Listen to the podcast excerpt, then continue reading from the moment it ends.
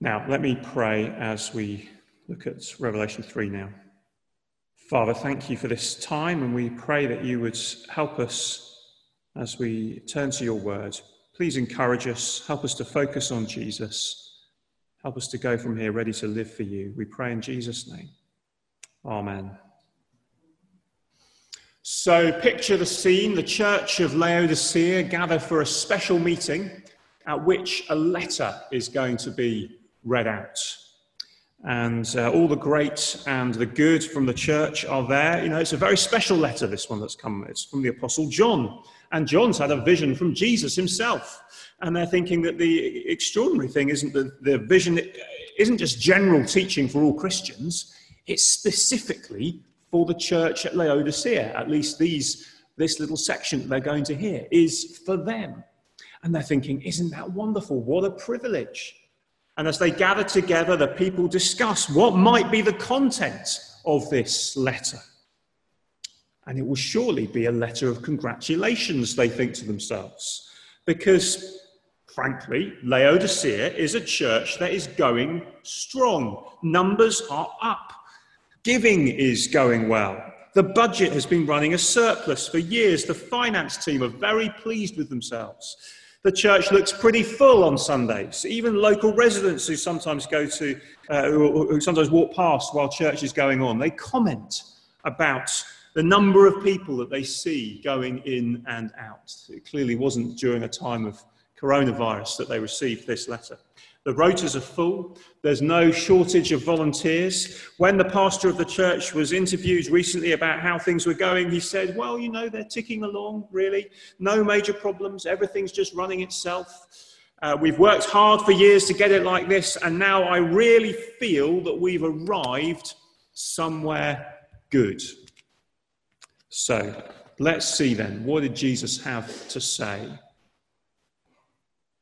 Dear church at Laodicea, you make me sick. You are neither cold nor hot. I wish you were either one or the other. So, because you are lukewarm, neither hot nor cold, I'm about to spit you out of my mouth. And the Laodicean Christians are shocked and devastated. Jesus is comparing the spiritual state of uh, their church to their local water supply.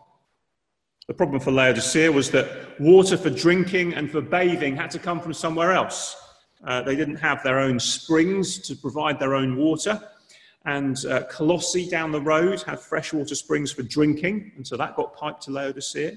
And then Hierapolis, also nearby, had lovely hot springs for bathing. And this was also piped to Laodicea. And the, the problem was, by the time the water got to Laodicea from Hierapolis up the road, the hot springs had gone cold. And, the, the, and then the lovely cold water that came for drinking had kind of warmed up by the time it arrived. So both of these springs that came from other places arrived kind of lukewarm. You know, think of that feeling you get when you drink water out of a tap when it's just been running hot. Um, or, or, think of what happens when the bath water's just been allowed to sit there for slightly too long. It's a horrible kind of lukewarm, neither hot nor cold. I wish, you know, either would be good, but in the middle is not great. And Jesus is saying, You Christians at Laodicea, you are like your water supply. You are no good for anything. Well, it's pretty strong to say. Why is that then? Well, he gives his reasons if you look. So, verse 17 is the first thing to see here. Without Jesus, we are pitifully poor. Without Jesus, we're pitifully poor. So, verse 17, he says, You say, I am rich, I have acquired wealth, and do not need a thing, but you do not realize that you are wretched, pitiful, poor, blind, and naked. So here's the heart of the problem they think they're rich when they're not. And the reason is that they're measuring the wrong things. Things have become more important than Jesus. Their identity has been defined by something other than Jesus. Their wealth, their riches has become what they boast in. Because they're rich, they think they don't need anything else. They have all they need. Now, you know, it's not as if wealth is intrinsically bad, but as one writer puts it, a good thing becomes a bad thing when it becomes a ruling thing. Wealth can be used for good in God's kingdom, but when it becomes the be all and end all, the thing that defines us, the thing that we boast in, well, then actually, then it's a bad thing. Now, we need to think, don't we, about how we spot that, if that's happening, either as a church or as individuals. How can you know if Jesus is no longer your identity, but something else has taken his place? Well, maybe if there's something that you can't imagine doing life without. You know, I, I, I can't imagine life without my job. Maybe a church might say, I can't, we can't imagine life without our building. But it's not just financial wealth that might be taking Jesus' place. Actually, there's all kinds of uh, wealth and riches, aren't there? You know, the feeling that we have made it socially, culturally, spiritually, so much so that we start to despise those who don't match up. If we're doing that kind of thing, then a good thing has become a ruling thing and it makes it a bad thing. And perhaps worst of all, just thinking we've arrived either as a church or as individuals. No more work is necessary. No more change is required. We are the finished article. We have acquired wealth. We do not need a thing. That's what that might look like. If that's what you think, says Jesus, you do not realize that actually you are wretched, pitiful, poor, blind, and naked. You can have all those things and enjoy the finest reputation in the world, but still not have the actual thing that matters. So it's like turning up at the airport. I know we're all sort of thinking, remembering the days when we could just turn up at the airport and get on a plane. I'm sure those days will be back at some point.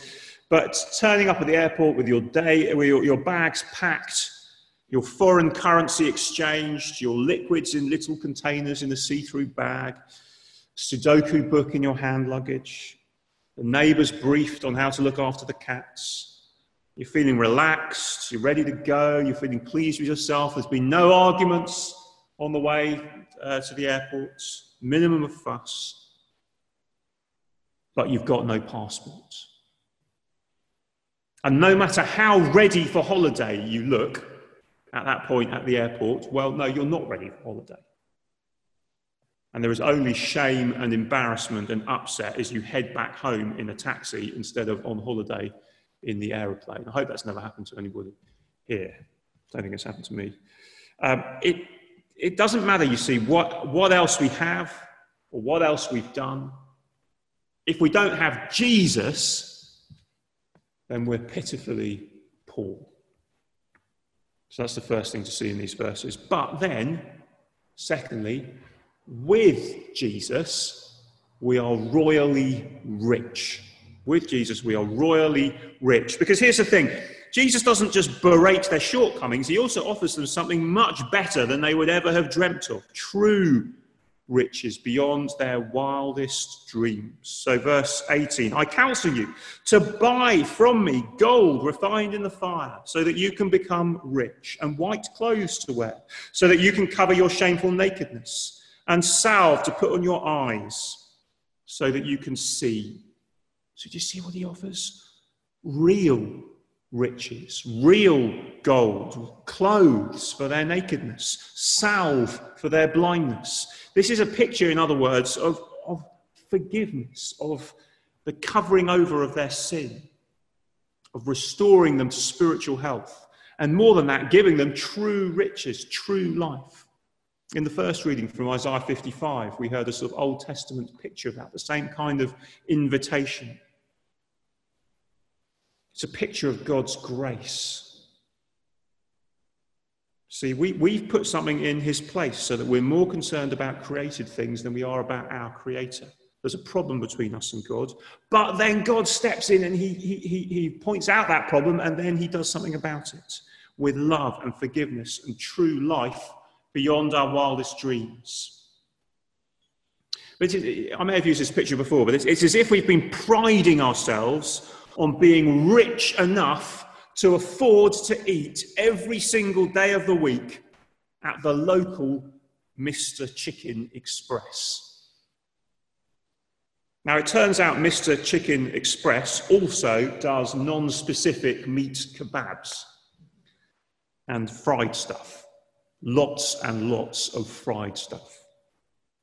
And it's as if, you know, we have been priding ourselves, isn't it fantastic, that I can eat as much as I want, as often as I want, at Mr. Chicken Express every day of my life. And it's as if God is saying to us, You fools, what are you doing? All that junk food is going to kill you. Come to me, and I'll give you a heart transplant to deal with all those clogged arteries. And more than that, I will give you free, free food at the Ritz, which, for the purposes of this story, is not just the best food, but the most healthy food, too. Just if you can imagine that.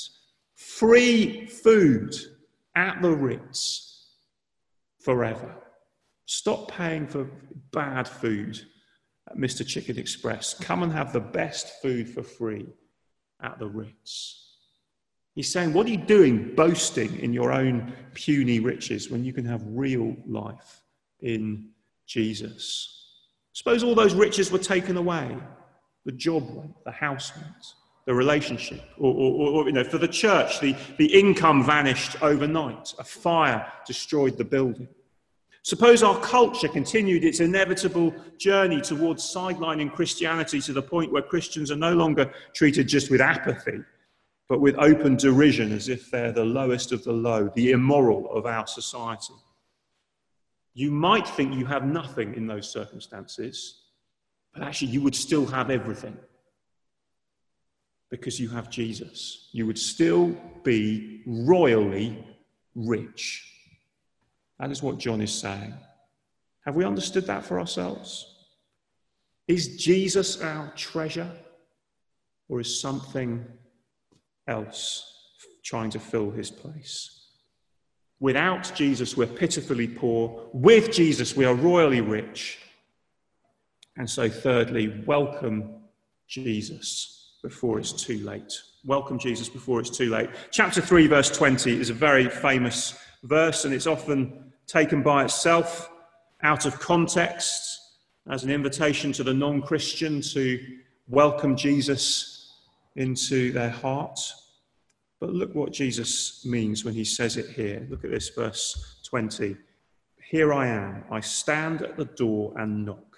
If anyone hears my voice and opens the door, I will come in and eat with that person and they with me.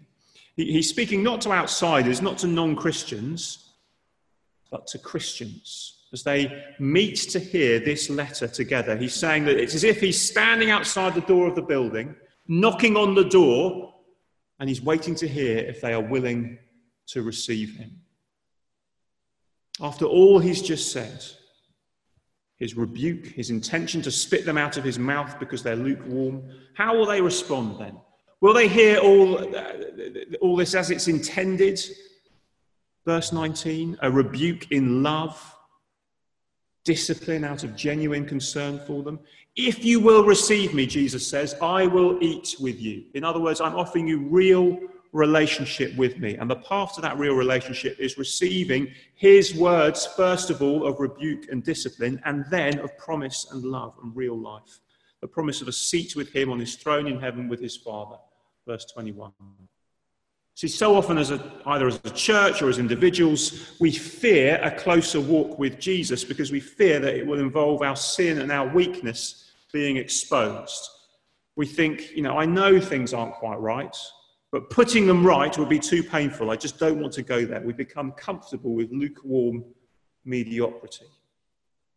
But the thing is, with Jesus, as we've seen here, he doesn't just offer a diagnosis that may be painful to hear. Even more importantly, he offers the cure that we can never provide for ourselves.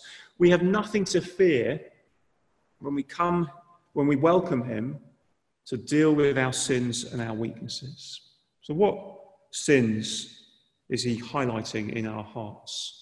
this evening. What could we do about that? He tells us he's knocking at the door let him in.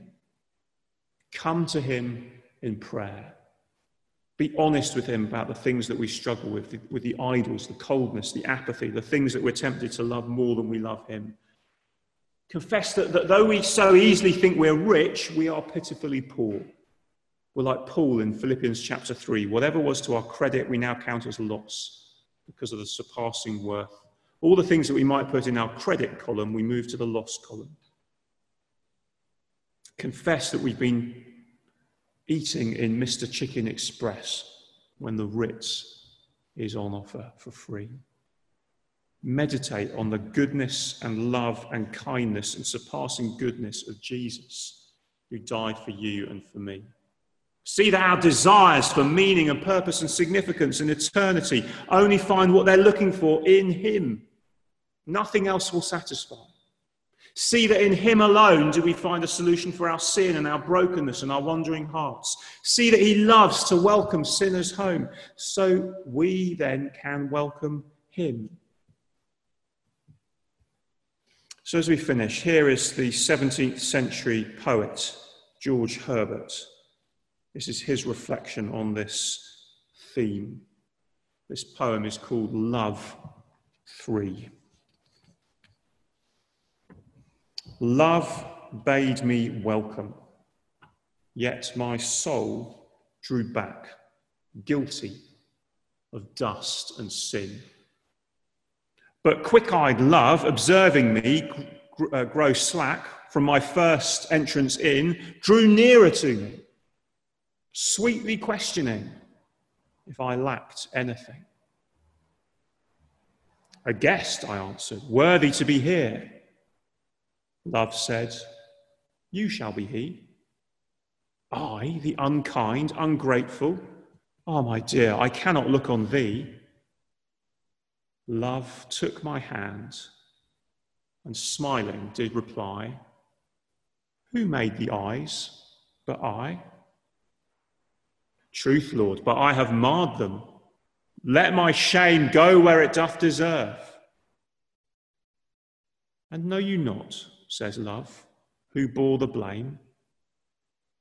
My dear, then I will serve. You must sit down, says love, and taste my meat. So I did sit and eat.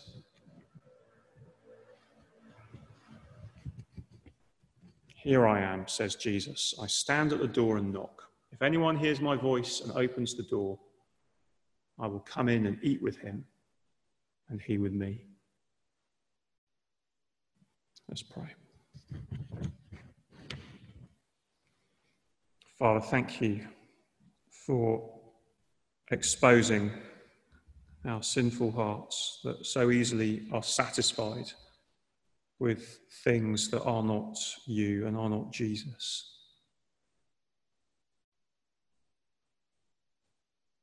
Help us to see where that is the case in our own hearts. Help us to respond to this invitation, to recognize our poverty, and then to come to Jesus and find real riches. May we hear him knocking at the door, and may we welcome him and enjoy that fellowship, that meal with Him. Amen.